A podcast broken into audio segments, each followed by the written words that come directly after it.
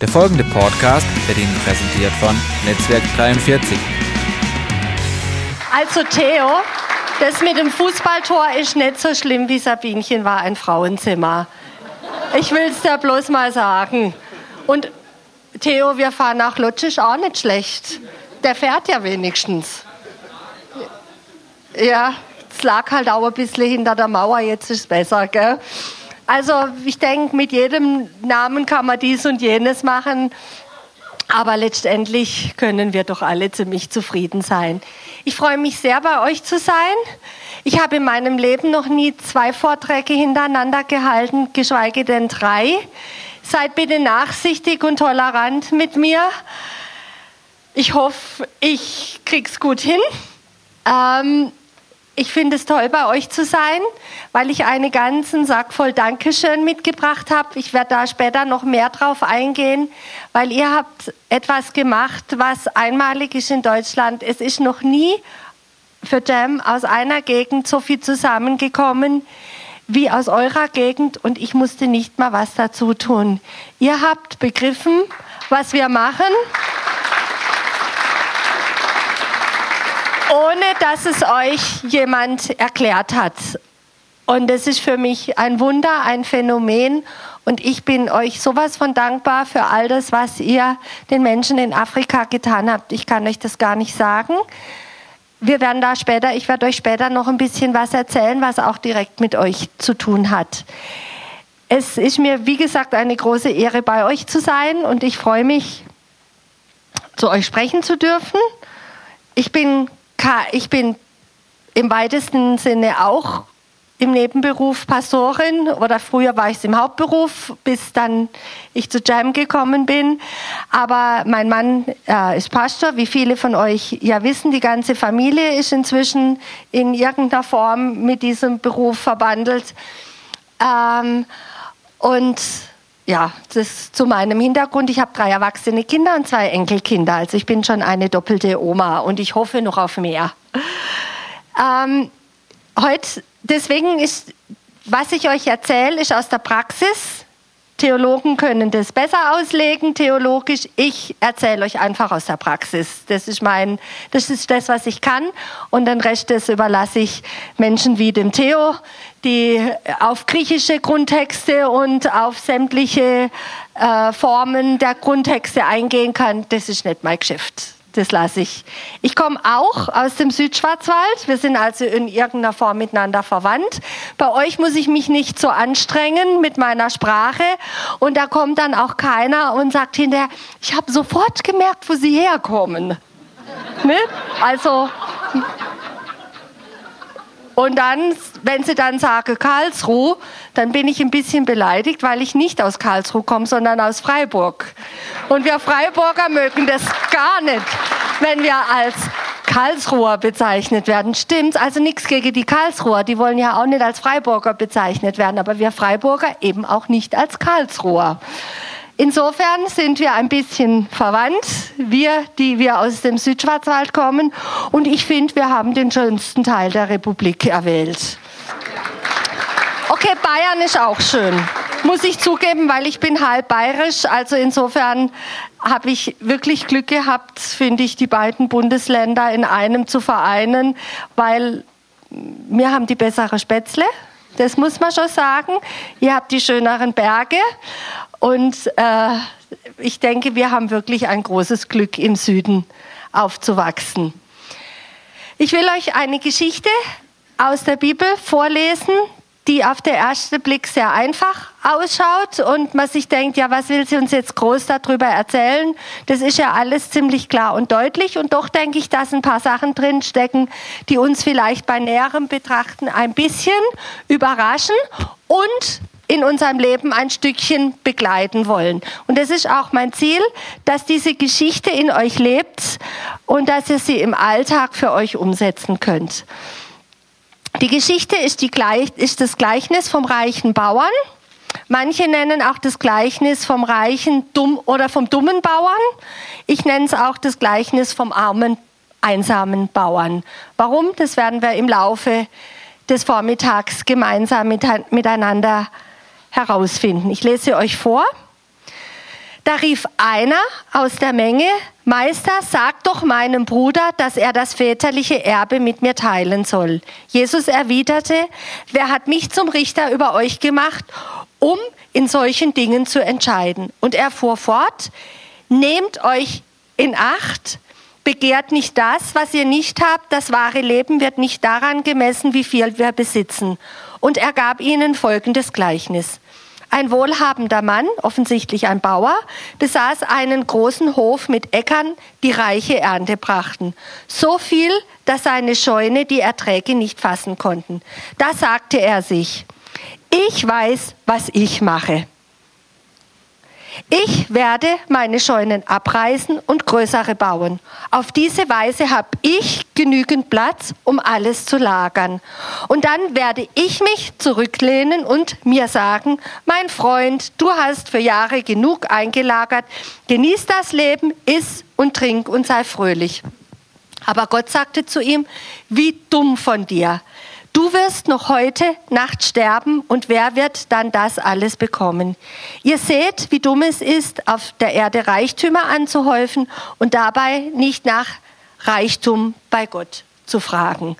Also es ist auf Anhieb ziemlich eindeutige Geschichte, aber wir wollen sie einfach miteinander ein bisschen näher betrachten. Da ist also eine Volksmenge zusammen gewesen, vielleicht so wie hier, heute Morgen und einer steht auf und sagt, hey, du kannst du mir mal nicht helfen. So als würde irgendjemand von euch aufstehen und sagen, du hör mal zu, äh, bei mir daheim müsste man mal wieder aufräumen, könntest nicht mal heimkommen und mir ein bisschen helfen oder könntest meine Kinder sagen, dass sie mir zu Hause helfen sollen. So ungefähr war das weil man eben früher zu den Schriftgelehrten gegangen ist. Man kennt es ja auch noch, man geht heute auch manchmal zum Pastor, wenn es daheim ein bisschen klemmt und sagt, könntest du nicht mal mit meinen Kindern reden, mit meinem Mann, mit meiner Frau, mit meiner Oma, mit meiner Opa, mit meinem Nachbarn. Das kennt ihr alle. Vielleicht sind auch andere mal schon zu euch gekommen und haben gesagt, könntest du nicht mal mit dem und dem reden? Und bevor wir uns versehen, machen wir das manchmal, ohne uns zu überlegen, hey, Erstens bin ich überhaupt in der Lage dazu, zweitens will ich das und drittens kann ich das. Wir meinen oft, wir sind zu Dinge verpflichtet, zu denen uns Gott gar nicht verpflichtet hat. Es ist ja schon so, dass wir manchmal aushelfen und am Ende sind wir die Dummen. Das ist euch doch sicher auch schon so gegangen. Ihr habt versucht, den Streit zu schlichten und am Ende wart ihr der Depp. Oder passiert nur sowas mir? Und das ist manchmal gar nicht so ganz einfach, weil es wird ja hier auch gar nicht beschrieben, was der Grund war, warum der eine Bruder nicht geerbt hat. Hat der Vater kein Testament geschrieben? War der Bruder in finanziellen Schwierigkeiten, hat das Geld für sich gebraucht? War der andere vielleicht so reich, dass sich der andere, dass sich der Bruder gesagt hat, auch dem brauche ich nichts abgeben, der hat genug? Oder was die Gründe dafür sind, wird uns gar nicht näher beschrieben. Und so geht es uns ja auch manchmal. Wir wissen nicht genau, warum der Grund für einen Streit oder irgendwas da ist. Und wenn wir dann manchmal feststellen, wenn wir dann uns da reinbegeben und versuchen, einen Konflikt zu lösen, stellen wir fest, uh, das ist ganz anders, als es am Anfang ausgesehen hat. Und offensichtlich hat Jesus das ein bisschen gemerkt und hat gesagt, passt mal auf, Leute, das ist nicht meine Aufgabe. Und das will ich euch ans Herz legen, dass ihr euch auch manchmal überlegt, ob das, was man euch zuträgt, was ihr gefälligst zu machen habt für andere Leute, ob das überhaupt euer Geschäft ist. Und Jesus hat gesagt, das ist nicht meine Aufgabe. Aber ich will euch zu der Geschichte, die da passiert ist, in Wirklichkeit möchte ich euch was erzählen. Davon habt ihr alle was und nicht nur der eine, dem ich vielleicht helfe, zu seinem Erbe zu kommen. Jesus sagt, nehmt euch in Acht, passt auf. An manchen Übersetzungen heißt es, hütet euch. Also seid mal vorsichtig.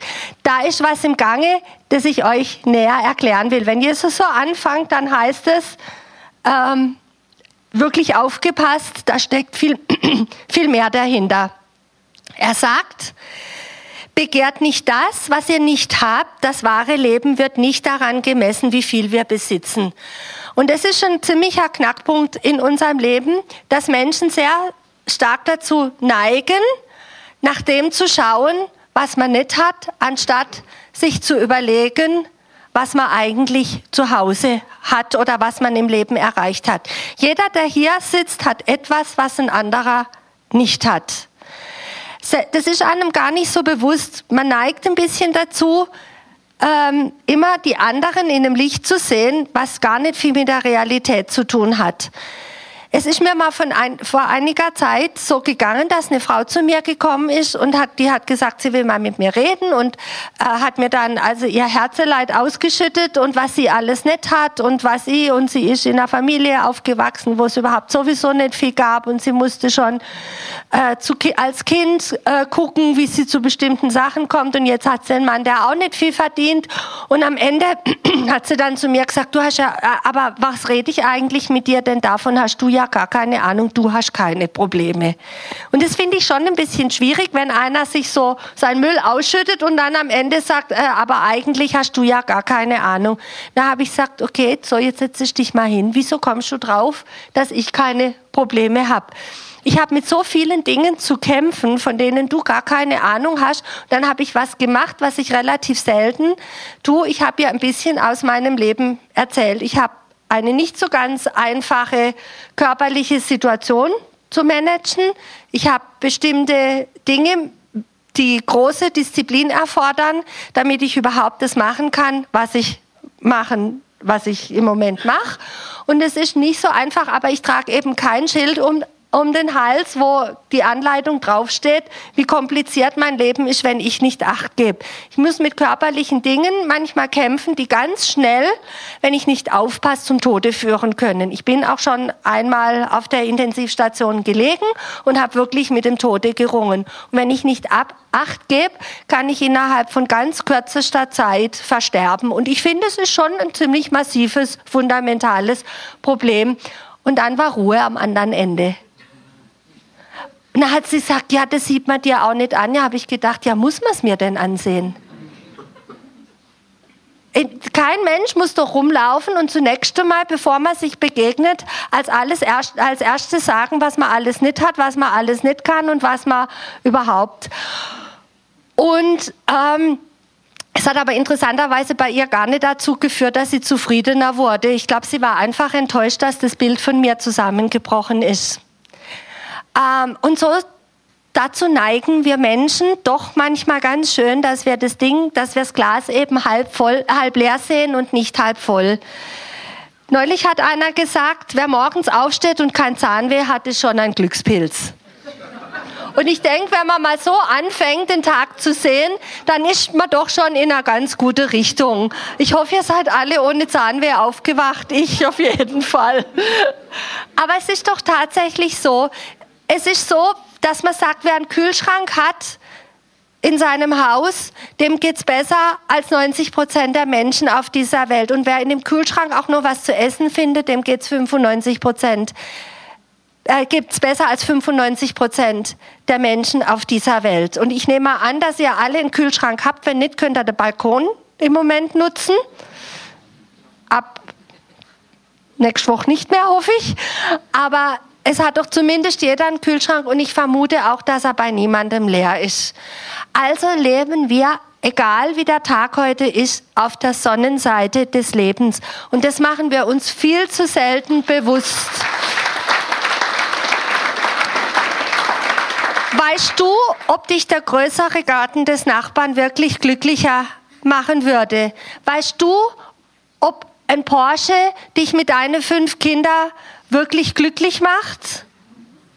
Weißt du, ob ein dickes Bankkonto dir wirklich zum größeren Glück verhilft? Und weißt du, ob eine Fernreise schöner ist als Zelten? Wir sind mit unseren Kindern, wir konnten uns einfach keine Flugreisen leisten, aber wir sind mit unseren Kindern campen gegangen und unsere Kinder hatten nie das Gefühl, dass ihnen was fehlt.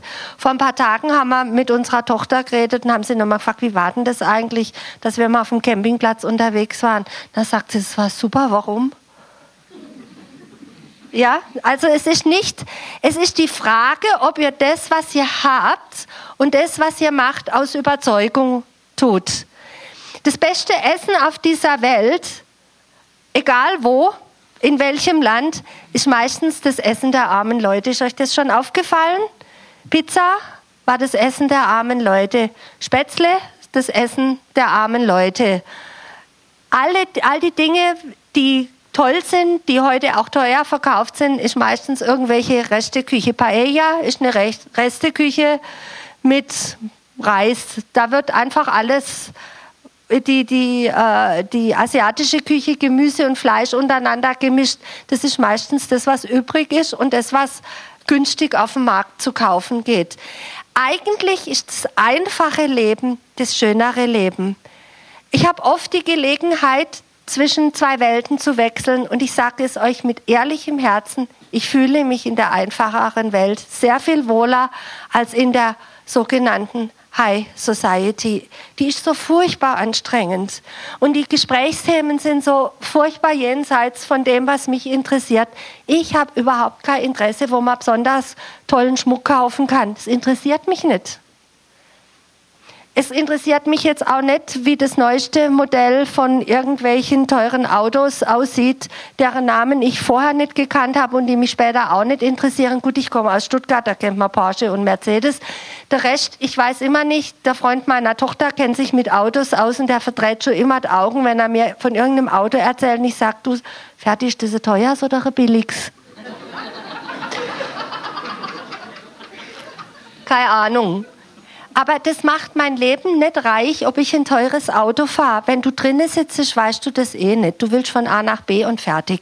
Es ist nichts dagegen einzuwenden, wenn du ein teures Auto fahren möchtest und wenn du Spaß dran hast. Aber es macht die Qualität deines Lebens überhaupt nicht aus. Wenn du am Ende deiner Tage bist, und ich habe euch vorher gesagt, ich lag schon mal sterbend im Krankenhaus, dann interessiert dich dein Haus, dein Hof, dein Auto, dein gar nichts interessiert dich. Es interessieren dich die Menschen, die du lieb hast und nichts, gar nichts anderes. Du, das interessiert dich nicht mal, ob du oder was du als nächstes essen wirst. Das spielt überhaupt keine Rolle. Was übrig bleibt, sind die Menschen, die dir wichtig sind. Und es ist entweder Familie oder Freunde oder beides zusammen. Aber ganz bestimmt wirst du keinen Jammer haben nach deinem Auto. Das kann ich dir garantieren. Und deswegen ist der Wert vom Leben ist nicht abhängig von dem, was wir besitzen oder nicht besitzen, sondern von dem, was in uns lebt. Ich war bei Pro Christa Mittwoch und am Donnerstag, da hat eine Frau ein Zeugnis gegeben, die, ich weiß nicht, ob es jemand von euch gesehen hat, die Übertragung, die ist mit 16 unter den Zug gefallen und ihr sind beide Beine, Beine beide waren ab. Und ähm, sie wurde dann gefragt, wie eben ihr Leben ist. Und da hat sie gesagt, ich kann doch mein Leben nicht durch zwei Beine definieren. Die Beine machen doch nicht mein Leben aus. Mein Leben macht doch aus, was in mir lebt. Gut, ich kann keine schicken Schuhe anziehen. Ähm, aber es ist nicht so, dass mein Leben deswegen ärmer ist. Und das ist was, was ich äh, euch mitgeben möchte, dass ihr euch überlegt, was ist der Wert eures Lebens und was gibt es in eurem Leben, was ihr für selbstverständlich angeguckt habt und wo ihr nicht dafür dankbar wart und wo ihr im Leben auf andere geschielt habt, äh, die irgendwas besser haben als ihr, vielleicht einen besseren Mann oder keinen Mann oder eine Frau oder was weiß denn ich, eine größere Wohnung mit Balkon, ohne Balkon oder sonst was. Wenn ihr zufrieden seid mit dem, was ihr habt, dann werdet ihr sehen, dass sich euer Leben viel besser entwickeln können, als wenn ihr dauernd rumjammert und, und äh, sauer seid auf das, was ihr nicht habt. Was einfach auch die Gefahr ist, ist, wenn man was haben will, ist, dass man bitter wird und neidisch. Und mit neidischen Menschen mag niemand zusammen sein. Ich möchte zu mir heim auch niemand einladen, der neidisch ist auf das, was ich habe. Das ist einfach ungemütlich. Ich möchte mit niemandem teilen, der mir das neidet, was ich mit ihm teilen möchte, weil das, der fordert was. Und äh, da wird es ganz, ganz arg schwierig. Ich kenne diesen Zustand des Enterbtseins, weil uns es selber passiert ist. Als mein Mann gläubig geworden ist, mein Mann hat einen einzigen Onkel, also eine Tante eigentlich gehabt, die, die verheiratet war. Somit war das der Onkel, das war auch noch der Patenonkel. Und ähm, er hat sechs Schwestern, also ist eine sehr große Familie. Und als mein Mann gläubig geworden ist und Pastor geworden ist, hat ihn dieser Onkel enterbt. das, was man einfach so manchmal hört, hört, enterbt aufgrund seines Glaubens, ist ja eigentlich schon Ding im 21. Jahrhundert. ähm, dieser Onkel war ein alter Nazi, wie man erst jetzt rausgefunden hat. Das hat wir haben uns immer gewundert, warum diese Enterbung war. Jetzt wissen wir es, es hat etwas mit seiner Geschichte zu tun. Und ich denke, das ist jetzt auch nicht der allerschlimmste Grund, enterbt zu werden. Aber auf jeden Fall ist es keine spaßige Geschichte. Dieser Onkel ist 1984 gestorben, ist also schon eine Weile her. Aber die Tante hat noch bis zum Dezember gelebt und ist 98-jährig im Dezember gestorben. Und dann haben wir also dieses handgeschriebene Testament bekommen. Und es hat uns schon, obwohl wir das ja schon viele Jahre wussten, war das extrem schmerzhaft zu sehen, dass dieser Onkel mit Hand geschrieben hat, einen Zusatz zu seinem Testament, dass eben der einzige Neffe enterbt wurde. Zunächst einmal ging es gar nicht darum, äh, dass, dass es um das Materielle ging. Das ist natürlich schon auch schmerzhaft, aber dieses Gefühl zu haben, ausgestoßen zu sein, ist kein spaßiges Gefühl. Und es war schon sehr schmerzhaft für uns und ich muss auch zugeben, dass wir darüber geweint haben, weil uns das wirklich traurig gemacht hat. Das ist so ein bisschen so, ja, es ist schon auch sehr demütigend gewesen, das muss ich schon sagen. Was wir nicht gewusst haben, ist eben, dass der Onkel äh, an unserer Stadt oder an, der, an meines Mannes Stadt unsere Kinder, die damals ja noch gar nicht bis auf einen geboren waren, ähm, die haben das Erbteil von dem Onkel dann bekommen. Und unsere Kinder haben sich, als sie das erfahren haben, zusammengetan. Der eine lebt in Südafrika, die anderen beiden leben in Deutschland. Und die haben sich zusammengetan und jeder hat für sich entschlossen gehabt, dass er das Erbe nicht annehmen möchte. Und dann haben sie ihm festgestellt, dass alle drei Geschwister das Gleiche denken und dass sie das Geld zusammentun wollen und äh, ihrem Papa praktisch zurückgeben wollten. Und ich kann euch sagen, als wir das mitgekriegt haben, haben wir wirklich geweint. Das hat uns so berührt, dass unsere Kinder so denken und natürlich wollten wir es nicht haben. Wir haben dann lange Diskussionen, richtige Streitereien mit unseren Kindern gehabt, dass sie es doch gefälligst behalten sollen. So hat es der Onkel jetzt bestimmt und wir waren vorher glücklich und nur, dass wir das nicht bekommen können, das kann unser Leben nicht unglücklich machen. Ich kann doch nicht plötzlich einen Mangel haben, weil ich was nicht kriege, was mir zusteht. Wenn ich davor leben konnte, dann kann ich auch leben, dann, wenn ich lese, dass ich etwas nicht bekomme, was mir eigentlich zusteht. Versteht ihr, was ich meine? Mein Leben wird nicht unzufriedener, indem dass ich ein Erbe nicht bekomme.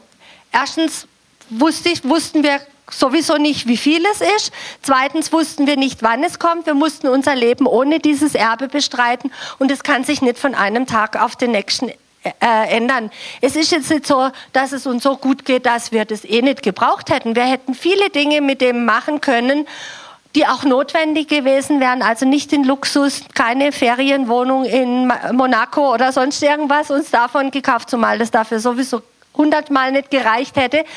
Aber äh, das ist so ein bisschen wie wenn man mit einem Lottogewinn plant. Äh, und davon kann unser Leben einfach nicht abhängen. Und das hat uns ganz arg gefallen, dass unsere Kinder das so empfunden haben. Und es war für uns ein großes Glück, dass wir sagen konnten, bitte behaltet's. Und was wir eben ganz witzig finden, ist, unser Sohn in Afrika hat ein schwarzes Pflegekind schon seit vielen Jahren. Das ist wie unser eigenes Kind. Und das, da läuft ein Adoptionsverfahren und dieses, das kostet unheimlich viel Geld. Für unsere Verhältnisse kostet es sehr viel Geld. Und das Geld hätten die auch gar nicht gehabt. Da hätten die ganzen Familien zusammenlegen müssen, damit es überhaupt klappt. Jetzt ist es so weit, dass es reichen kann. Und jetzt wird von dem Geld, das der Onkel meinem Mann nicht geben wollte, aufgrund von seines Glaubens, und er als alter Nazi, wird ein schwarzes Kind mit einem jüdischen Namen adoptiert. Und das ist doch genial. Das ist das Allerbeste an der Geschichte. Und das ist das, was uns am meisten freut, weil der Onkel den jetzt im Grab verräteln, wenn er das wüsste. Jetzt hat er einen Großneffen, der Moses heißt. Und das ist richtig cool. Und das ist uns viel, viel mehr wert, weil das ist, was ist, was weiterlebt, als dass wir uns vielleicht, ich, ich wüsste nicht mal, was wir uns gekauft hätten oder was wir damit gemacht hätten. Und was ich uns sagen möchte, ist, dieser Mann hat das Geld vorher nicht gehabt und das Glück seines Lebens kann davon nicht abhängig sein. Natürlich ist es schön, wenn er es vielleicht kriegt. Es ist super, wenn man mit seinem Bruder reden kann. Aber unser Glück darf nicht von solchen Dingen abhängen. Denn du kannst das Geld auch genauso schnell wieder verlieren, wie du es bekommen hast. Brauchst nur eine falsche Investition tätigen, kaufst dir ein teures Auto, machst einen Unfall oder weiß ich was, kaufst dein Haus und es brennt ab. Oder es, es ist so, so schnell auch wieder weg, so schnell wie man es bekommen hat. Aber die Zufriedenheit in deinem Herzen, die ist dir nicht so schnell wegzunehmen.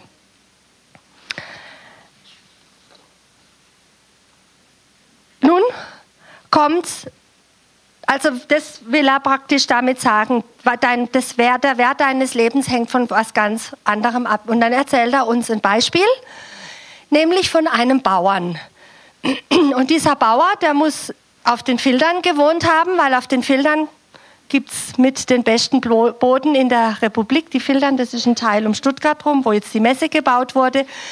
Denn es ist auf seinen Feldern gewachsen noch und nöcher, so dass er keinen Platz in seinen Scheunen hatte. Und dann hat er sich überlegt, dass er es größer bauen möchte, um noch mehr zu haben, um noch mehr zu lagern. Und wenn ihr aufgepasst habt beim Vorlesen, habe ich den Schwerpunkt drauf gelegt, es ging ihm immer nur um sich. Von der Familie von Freunden, von einer Ehefrau, von Bediensteten ist nicht die Rede.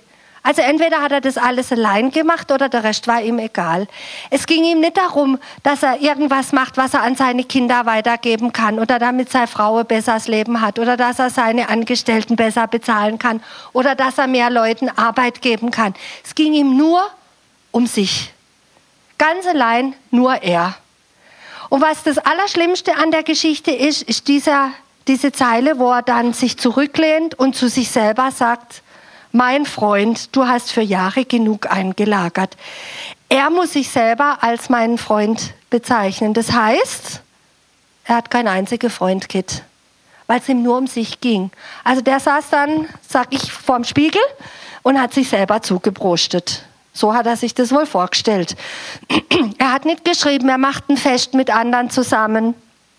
Oder es ging nicht darum, dass er mit anderen teilen möchte, dass er was an seine Kinder weitergeben möchte, dass er irgendjemanden damit glücklich machen will, sondern der wollte am Ende seiner Tage vor dem Spiegel sitzen, sein Essen mit sich teilen, sich im Spiegel angucken und sich zuprosten.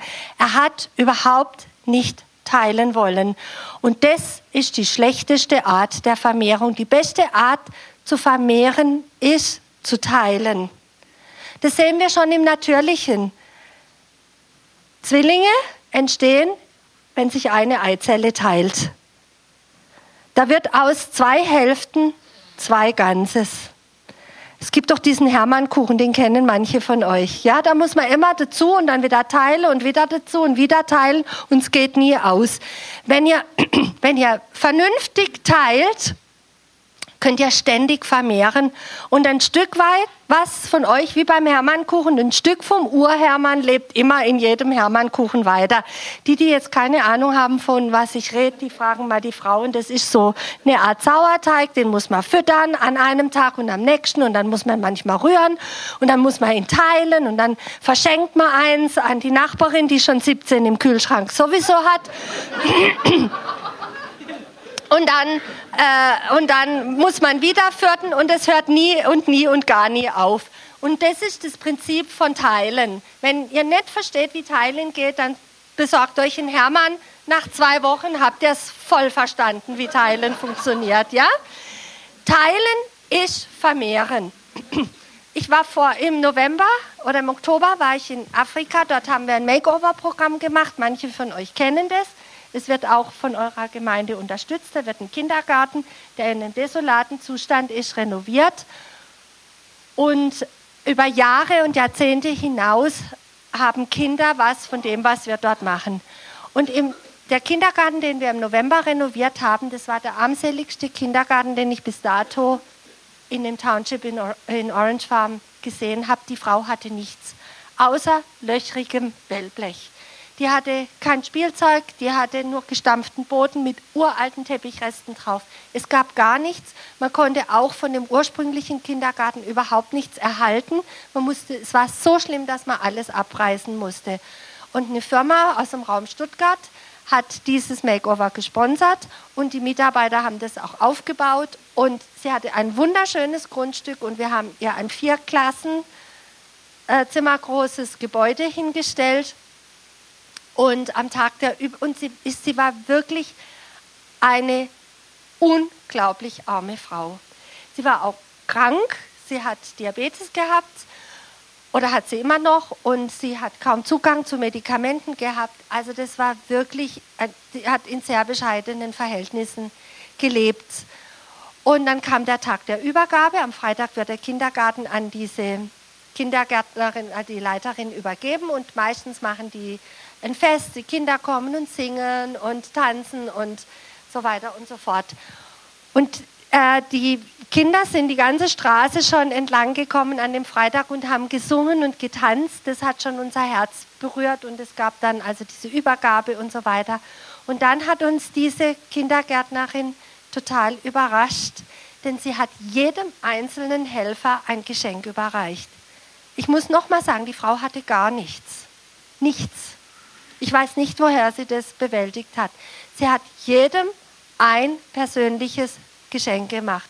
Der, ein, der eine Mann hat einen Hut gekriegt, die anderen haben Ketten gekriegt. Dann hat sie einem äh, Kaffee so eins so, so, so, so, zum Runterdrücken und sie hat jedem irgendetwas Individuelles geschenkt. Ich habe so, äh, so, so einen afrikanischen Besen bekommen, der vor meiner Tür steht und sie hat jedem etwas von sich mit nach Hause gegeben. Und nicht nur die Geschichte, die wir mit ihr erlebt haben, lebt in uns, sondern jeder hat etwas, was ihn regelmäßig an diese Frau erinnert. Und sie hat, für, sie hat ein Essen gekocht für jeden von uns. Und ich kann euch etwas sagen, es hat uns umgehauen. Die Frau hatte nichts und das hat sie mit uns geteilt. Und es war von so einem großen Wert, dass es unvorstellbar war. Man muss nicht viel haben, um teilen zu können. Man muss einfach einmal anfangen. Und es ist nicht immer nur Materie. Das, das meiste, was man teilt, das ist sowieso nicht materiell, sondern man teilt seine Zuneigung, seine Zeit, man teilt, man kann seine Aufmerksamkeit, man geht jemanden besuchen, der krank ist. Und das sind die Dinge, die, die weitaus mehr weiterleben über Generationen hinaus als das, was man an Materie verschenkt. Es kann alles runterfallen und kaputt gehen. Wenn ihr hört, wenn jemandem das Haus abbrennt, was ist das meiste, was die Leute vermissen, wenn das Haus abbrennt und nichts mehr übrig ist? Bitte? Fotos. Alle sagen die Fotos. Keiner jammert ums Meißner Porzellan. Stimmt's? Die Fotos wegen der Erinnerung, weil da die, weil in den Fotos die Lebensgeschichten der Menschen sind. Und das zeigt uns, wie verkehrt wir manchmal unsere Prioritäten setzen. Das ist mir einfach wichtig, dass ihr das mit nach Hause nehmt. Und dann gibt es eine Stelle, an der, ihr steht, an der steht, ihr seht, wie dumm es ist, auf, den, auf der Erde Reichtümer anzuhäufen und dabei nicht nach Reichtum bei Gott zu suchen. Was ist denn Reichtum bei Gott? Ich, das hat mit Materie am allerwenigsten was zu tun. Mir gefällt die Stelle in Markus 10, Vers 17 bis 22 und da besonders ein Vers. Ich möchte auch diese Stelle gar nicht auslegen, sondern nur auf einen Vers, ähm, der, der mir wichtig ist. Es geht um den reichen Mann. Als er weiterziehen wollte, lief ein Mann auf Jesus zu, kniete vor ihm nieder und fragte, guter Lehrer, was soll ich tun, um das ewige Leben zu bekommen? Warum nennst du mich gut? fragt Jesus. Nur Gott allein ist gut. Aber du kennst doch die Gebote. Du sollst nicht töten, du sollst nicht Ehe brechen, du sollst nicht stehlen, du sollst keine Falschaussage machen, du sollst nicht betrügen, ehre deinen Vater und deine Mutter. Lehrer, erwiderte der Mann, all diese Gebote habe ich seit meiner Kindheit gehalten. Das, was schon relativ schwierig und schwer zu glauben ist, aber das ist eine andere Sache. Da sah Jesus den Mann voller Liebe an und sagte, eins fehlt dir noch. Geh und verkaufe alles, was du hast und das, gib das Geld den Armen, dann wirst du einen Schatz im Himmel haben. Danach komm und folge mir nach. Da geht es auch wieder ums Teilen. Das ist das, was Gott als Reichtum empfindet. Es ist ein ganz großer Reichtum, wenn wir in der Position sind, dass wir teilen können und wenn wir nicht in der Position sind, die davon abhängig sind, dass andere Menschen mit uns teilen. Es ist leichter, am Krankenbett zu sitzen und jemanden zu trösten, als im Krankenbett zu liegen. Versteht ihr, was ich meine? Und der Reichtum bei Gott ist das, wenn du in der luxuriösen Lage bist, dass du etwas abgeben kannst. Was immer das auch ist, das kann Wissen sein, indem du sagst, okay, ich kann schreinern, ich kann dir helfen, wenn du deine Schränke einbaust. Das kann, das kann materielles sein. Das kann sein, dass du wirklich eine reiche Ernte in deinem Garten hast, so viele Zucchini, dass du nicht weißt, wohin und dass du dann das an die Nachbarn verteilst. Das kann so viel mehr sein als nur Materie, aber wenn wir in der Lage sind, dass wir teilen können, dann sind wir reich. Und wenn wir das auch noch machen, dann ist das auch Reichtum in Gottes Augen. Jetzt kommen wir zu einer Geschichte, die etwas damit zu tun hat, was ihr hier in eurer Gemeinde und in eurem Umfeld tut. Wir gehen miteinander nach Afrika. Ich bin am letzten Sonntag aus, am letzten am Montag aus Afrika zurückgekommen und habe euch ein paar Bilder mitgebracht ähm, mit Geschichten, die etwas auch mit euch und eurem Engagement zu tun haben. Ich möchte euch die Geschichte von einem jungen Mann erzählen, der ist jetzt 23 Jahre alt, er heißt José Luis, er wird Luis genannt, der mir begegnet ist und der einen extremen Fußabdruck in meinem Leben hinterlassen hat, einen ganz tiefen Abdruck in meinem Leben. Und ich glaube nicht, dass ich das, was ich mit ihm zusammen erlebt habe, in meinem ganzen Leben wieder vergessen werde. Das Leben von Louis hat so angefangen. Er lag als kleiner Junge so im Krankenhaus wie dieser Junge. Dieser Junge liegt in der, einer Klinik in Benguela und weil er nicht genügend zu essen hat, das kann man, glaube ich, ganz gut erkennen, oder? Seht ihr es schlecht? Muss man es ein bisschen dunkler machen? Okay. So. Das war ein ganzes, das waren zwei Zimmer voller Kinder, die unterernährt waren. Und die Kinder waren alle um die zwei Jahre rum und keines hat mehr als acht Kilo gewogen. Viele haben sechseinhalb Kilo gewogen, 7,2 Kilo. Sie waren so schwach, dass sie nicht stehen konnten, dass sie nicht selber essen konnten. Ich habe versucht, einem kleinen Kind, das war etwas über ein Jahr, ähm, Nahrung einzuflößen und er konnte gar nicht mal mehr schlucken, weil er verlernt hat zu schlucken, weil er so lange nichts bekommen hat. Äh, man sieht die dünnen Arme, die Augen und was auch ganz furchtbar für uns ist, ist der Geruch, weil diese Kinder, die riechen nach Sterben und nicht wie wir den Geruch von kleinen Kindern kennen. Und das Leben von Louis hat ähnlich angefangen. Er lag allerdings nicht im Krankenhaus, weil er unterernährt war. Das ist eigentlich noch dazugekommen. Aber er lag im Krankenhaus, weil seine Großmutter ihn versucht hat zu vergiften, weil die Großeltern nicht mit der Ehe der Eltern einverstanden waren. Und seine zwei größeren Brüder hat die Großmutter schon vergiftet, direkt äh, eine Weile nach seiner Geburt.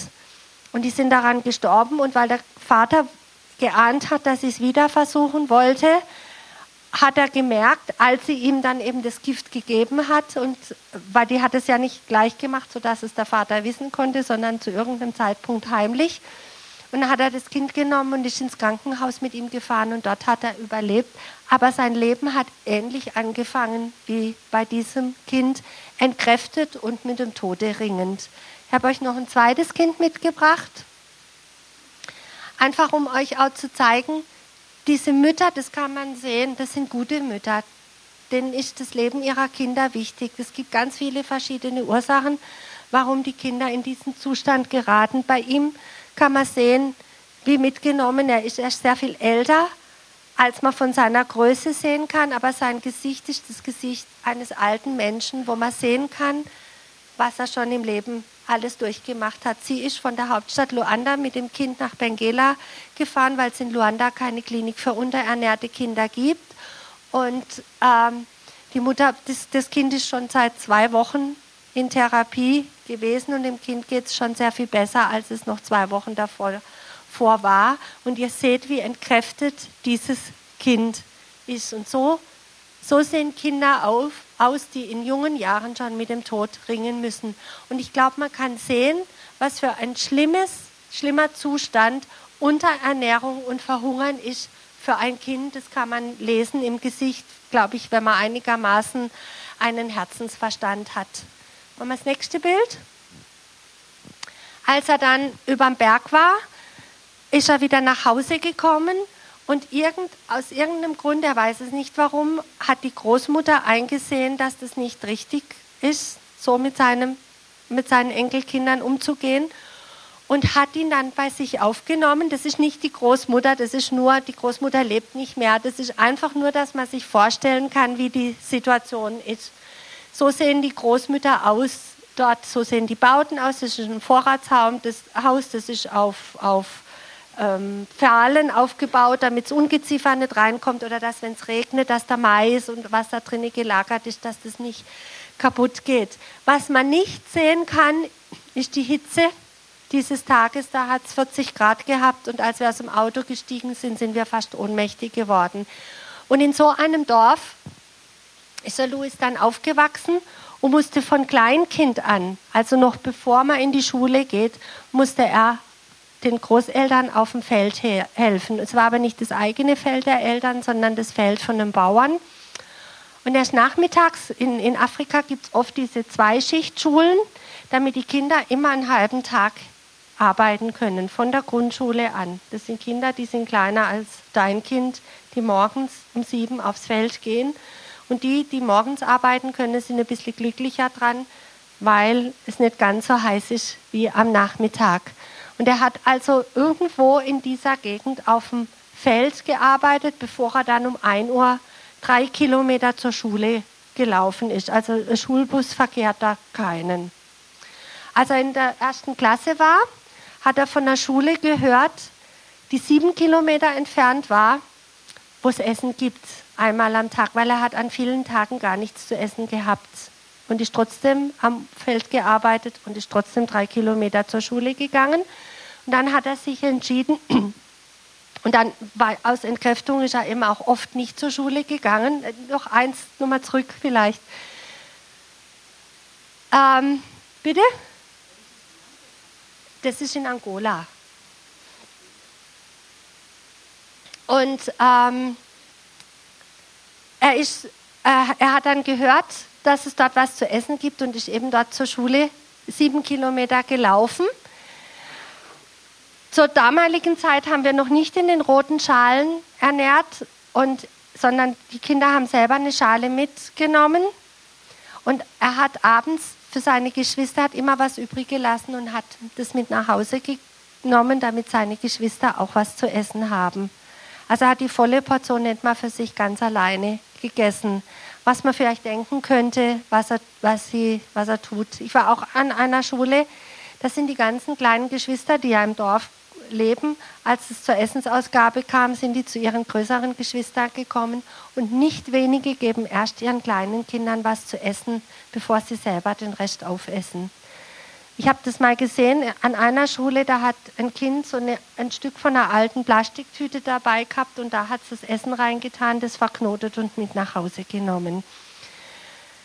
Als der Louis dann in die äh, sechste Klasse kam, war er an einer Schule, wo es keine keine Schulernährung mehr gab, dann haben seine Geschwister Essen mit nach Hause gebracht, dass er dann abends um, Essen, äh, abends um acht einmal was zu essen bekommen hat. Und am Anfang ist er ausschließlich zur Schule gegangen, weil es zu essen gibt, nicht weil er Lust auf Schule hatte. Und wo er regelmäßig zur Schule gegangen ist, hat er Freude am Lernen entdeckt und es hat ihm unheimlich Spaß gemacht, dass er zur Schule gehen durfte und was lernen konnte. Und es sieht dann so aus. Nächste Bild. Das ist die Schul, de, der Schulrucksack von Kindern, nämlich kein Rucksack, sondern eine Plastiktüte. Das sind aber schon die Kinder, denen es besser geht. Die meisten haben einen Stift, wenn sie Glück haben, einen zweiten Stift und ein paar. Das ist das, der ganze Reichtum eines angolanischen Schülers. Da ist ein Mathematikbuch drin, da ist ein Portugiesischbuch drin und da ist ein Buch drin über Lebenserfahrung, wie man Feuer macht. Also ist schon sehr an die Lebenswirklichkeit der Kinder auf dem Land angepasst. Machen wir das nächste Bild. So sieht es aus, wenn die Kinder heute was zu essen bekommen. In einer roten Schale, eine Portion Brei, und ich habe das noch nie gesehen, dass auch nur ein winziger Rest in der, in der Schale übrig geblieben ist. Noch gar nie. Wenn einer nicht mehr kann, dann gibt es immer jemand, der auf ist und meistens wird sowieso mit irgendjemandem geteilt. Ich habe den Louis gefragt, hat gesagt, ähm, weil das viele hier in Deutschland immer fragen, ja wird es denen nicht langweilig, wenn sie jeden Tag das Gleiche kriegen. Und dann habe ich ihn gefragt, ob ihm das nicht langweilig wurde und er hat meine Frage nicht verstanden. Er hat überhaupt nicht gefragt, er hat nicht verstanden, was ich wissen will. Weil für ihn gab es zwei Alternativen, essen oder nicht essen. Das war die Wahl, die er hatte. Und er hat sich im ganzen Leben nie Gedanken darüber gemacht, dass es doch ganz nett wäre, mal zur Abwechslung irgendwas anderes zu bekommen. Ich habe ihn dann auch gefragt, wie oft sie denn Fleisch gegessen haben in der Kindheit. Und dann hat er gesagt, er kann sich eigentlich gar nicht erinnern, wenn, dann höchstens an Weihnachten. Und ich habe dann mal geguckt, was das für Fleisch ist, was es äh, zu essen gibt für die armen Leute. Und das sage ich mit aller Achtung, nicht mit Verachten. Mit Verachtung. Es ist tatsächlich Fleisch, was wir nicht unseren Hunden geben würden. Das ist das, was andere wegwerfen, bekommen manchmal die Leute auf dem Land und es wird wie ein Schatz gehütet. Ich habe das mit eigenen Augen gesehen, ich habe es mit eigenen Augen gerochen und ich hätte keinen Bissen runtergebracht. Eben oft Innereien, Pansen und wir hatten zu Hause einen Hund und das hat genauso gerochen, das Fleisch, was wir ihm immer gegeben haben. Also diese roten Schüsseln sind, da ist noch nie irgendwas übrig geblieben und wenn zu viel gekocht ist, das geht alles ratzfatz weg, das essen auch die Erwachsenen. Machen wir das nächste Bild. Während seiner ganzen Zeit in der Schule äh, hat er neben dem, dass er auf dem Feld gearbeitet hat, auch immer geguckt, dass er irgendwelche Jobs hat. Sein liebster Job war äh, Benzin in Plastikflaschen am Straßenrand zu verkaufen oder wenn Autos kamen zu helfen.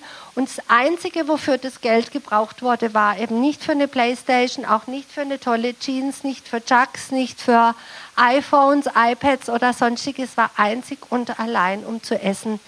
Ich habe ihn gefragt, wie seine Kindheit war, ob er seine Kindheit als glücklich empfunden hat. Und er hat gesagt, er kann sich an wenige glückliche Tage erinnern, weil sein ganzes Leben darum ging, was bekomme ich heute zu essen und was kann ich an meine kleinen Geschwister weitergeben. Also die Sorge um die kleinen Geschwister war von Anfang an extrem groß. Das nächste Bild. Heute sieht der Louis so aus. Und ich habe immer zu ihm gesagt, deine Mama kann nur stolz auf dich sein. Als er dann im Alter von 15 Jahren, ab der 9. Klasse, ist er in die Stadt zur Schule gegangen, hat bei Verwandten wohnen dürfen, musste sich aber nebenher das Geld für Schule und für Essen selber verdienen, hat den ganzen Tag im Lager gearbeitet, hat Säcke geschleppt. Ich muss einfach immer mal wieder sagen, da hat es immer um die 35 Grad. Und Säcke schleppen bei 35 Grad ist nicht spaßig. Und es ist auch nicht so, dass man sich, bloß weil man dort lebt, an die Hitze gewöhnt. Also man kennt nichts anderes, aber die Hitze ist trotzdem beschwerlich. Und wir konnten manchmal vor lauter Hitze kaum von A nach B laufen. Und der Gedanke, Säcke zu schleppen, äh, macht eigentlich keinen Spaß. Er hat den ganzen Tag gearbeitet und ist abends zur Schule gegangen. Das fänden unsere 15-Jährigen, glaube ich, suboptimal oder uncool oder wie auch immer. Und hat dann sein Abitur als Jahrgangsbester abgeschlossen. Das würden wir wahrscheinlich nicht für möglich halten, dass man das beides hinbekommt, den ganzen Tag zu arbeiten und als Jahrgangsbester abzuschließen. Und ich kann, kann euch sagen, das ist, die meisten denken, naja, die können halt vielleicht gerade lesen, rechnen und schreiben. Dieser junge Mann hat ein Wissen, vor allem ein Herzenswissen, das steht uns in keinem nach. Vielleicht weiß er mehr als wir vom Leben je wissen werden. Und er hat ein ganz feines Gespür für Dinge, die richtig und für Dinge, die verkehrt sind. Ähm, er hat dann bei Cem angefangen zu arbeiten, hat angefangen als Monitor. Das ist die unterste Stufe in der Karriere. Das sind die Leute, die in die Schulen gehen, gucken, ob der Brei richtig verteilt wird, was an den Schulen fehlt, die Nachbestellungen machen, die gucken, ob an den Brunnen was kaputt ist, ob die Schülerzahl einigermaßen stimmt äh, und so weiter und so fort. Das macht ein Monitor. Er arbeitet noch gar nicht so furchtbar lange für Jam und ist inzwischen schon super weiser geworden. Also er hat viele Monitore in einem Gebiet unter sich und verwaltet dieses Gebiet eigenständig. Und wenn er so weitermacht, wird er wahrscheinlich mal, und wenn er uns erhalten bleibt in der Organisation, wird er mal ein ganz großer werden. Er arbeitet den ganzen Tag für Jam und versucht in der wenigen freien Zeit, die er hat, Jura zu studieren.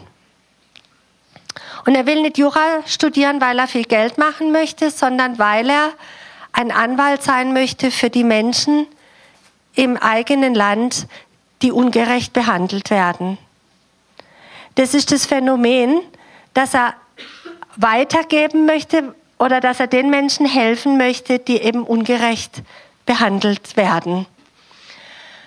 Ähm, was ist noch zu ihm zu sagen? Er hat zu mir gesagt, sein, das mache ich, mach ich doch erst zum Schluss. Wir machen mal das nächste Bild. Da kann man sehen, wie stolz ich auf ihn bin. Denn es kommt nicht oft vor, dass man die Gelegenheit hat, einen Menschen kennenzulernen, den man vielleicht über viele Jahre selber unterstützt hat und plötzlich ist man mit ihm er hat es als großes Glück empfunden, mich kennenzulernen. Ich habe es als noch viel größeres Glück empfunden, ihn kennenzulernen.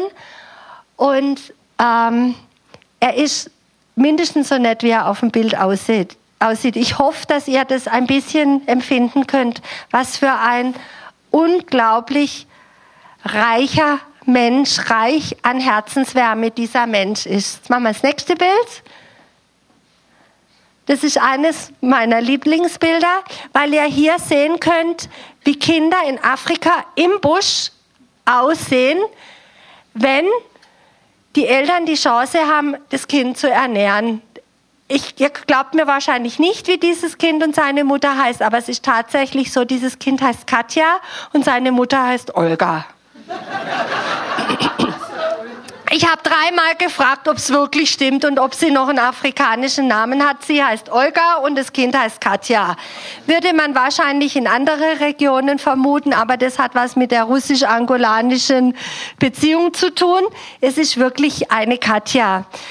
Und so sieht, und es ist das Dorf sieht so aus wie das Dorf, was ihr vorher gesehen habt. Es ist nur so, dass die Mutter eine Chance hat, ihr Kind zu ernähren. Das heißt nicht, dass Afrikaner sich, wenn sie arm sind, nicht um ihre Kinder kümmern wollen. Jawohl, sie wollen. Und das, diese Katja ist ein ganz guter Beweis dafür. Ich wollte sie mitnehmen, aber die Mutter hat sie nicht rausgerückt. Ich finde, sie steht mir, oder?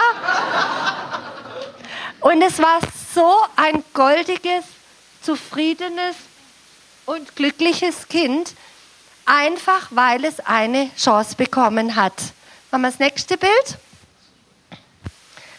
Das ist auch ein Kind, was zu essen hat.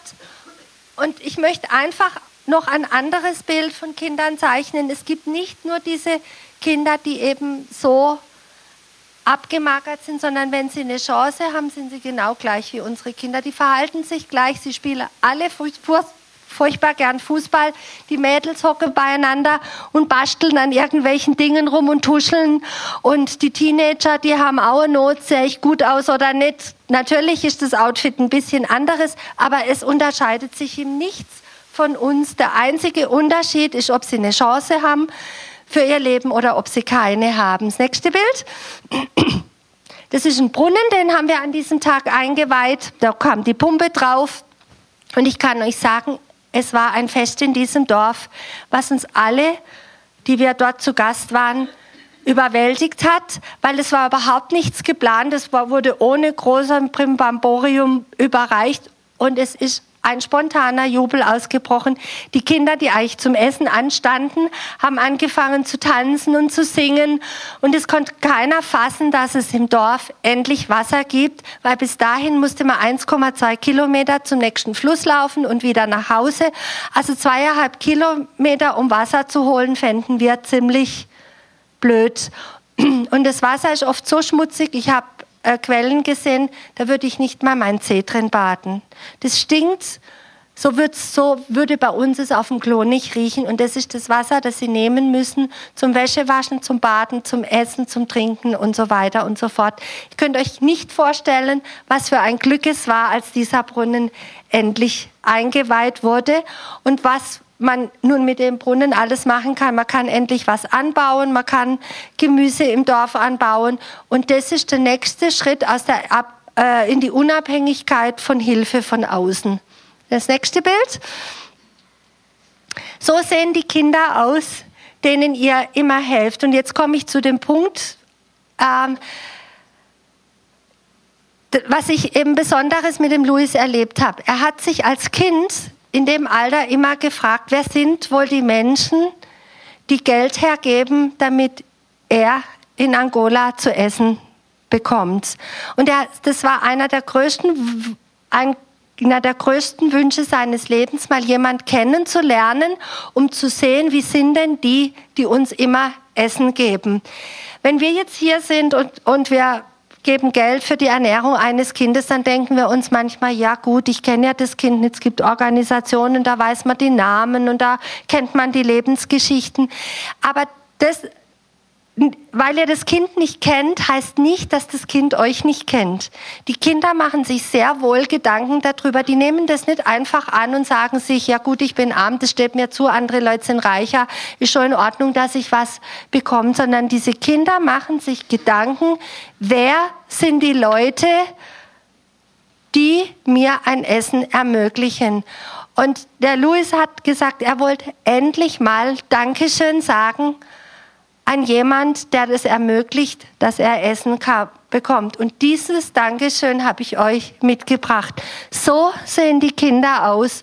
Und die nehmen es wirklich nicht für, für selbstverständlich, dass sie was bekommen, sondern die nehmen es mit dankbarem Herzen an und die machen sich Gedanken über euch. Weil die kennen ja unseren Lebensstil nicht. Die wissen nicht, dass wir vielleicht aus Überfluss geben, sondern die machen sich sehr wohl Gedanken, wer kann sich das leisten, dass ich essen kann.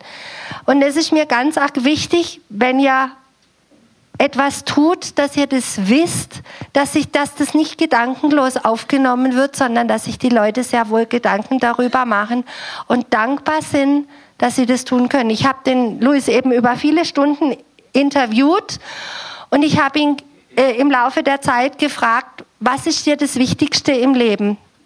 Und dann hat er gesagt, dass wir immer so viel Geld haben dass wir die Kinder ernähren können. Er hat nicht gesagt, dass ich mein Studium abschließen kann, dass ich genug Geld verdient habe, sondern sein ganzes Denken hat sich um die Kinder gedreht, die heute nicht genügend haben. Und ich habe ihn dann nach einer Weile gefragt, was ist deine größte Angst im Leben? Und es ging wieder darum, dass wir nicht genügend Geld zusammenbekommen, ähm, dass wir die Kinder ernähren können. Er hat mir nicht einmal in den vielen Stunden Gespräch irgendetwas gesagt, was mit seinen Bedürfnissen zusammenhängt, sondern sein ganzes Denken hat sich darum gedreht, was muss ich machen, damit alle Kinder in dem Land, in dem ich lebe, zu essen bekommen. Und das finde ich so wunderbar und so besonders, dass es es wert ist, dass wir uns anstrengen, dass so viele wie möglich was zu essen bekommen, weil es nicht selbstverständlich ist. Und wir leben in einer Zeit, wo hier und dort und überall gekürzt wird. Deswegen sind wir ganz arg darauf angewiesen, dass die Menschen, die mit uns den Weg angefangen haben, dass sie ihn auch mit uns zu Ende gehen, weil es immer Kinder nachgibt. Wenn ihr jetzt plötzlich sagen würdet oder auch ich sagen würde, ja gut, ich unterstütze jetzt mal den Tierschutzverein oder was weiß ich, die AIDS-Hilfe oder sowas, dann ist es so ein bisschen ähnlich, wie wenn ich meine Kinder austausche. Das ist nicht so einfach. Wenn man einmal die Verpflichtung eingegangen ist, ist es ganz gut, wenn man sie fortsetzt, weil die Kinder brauchen es wirklich. Jawohl, es gibt auch Kinder in unserem Land, denen es nicht so gut geht, aber verhungern muss keiner. Und es muss auch keiner morgens um sieben schon auf dem Feld arbeiten, damit er nachmittags um eins in die Schule gehen kann. Ich danke euch ganz arg herzlich, dass ihr Lebensgeschichten wie die vom Louis ermöglicht habt. Und ich sage euch, es ist es mehr als wert. Es ist nicht so, dass es selbstverständlich ist für die Leute und sie nutzen auch ihre Chancen. 80 Prozent der Schüler, die Essen bekommen, machen etwas aus ihrem Leben und 20 Prozent können vielleicht nichts machen, weil ihnen die geistigen oder Fähigkeiten fehlen oder weil sie es einfach wirklich nicht können.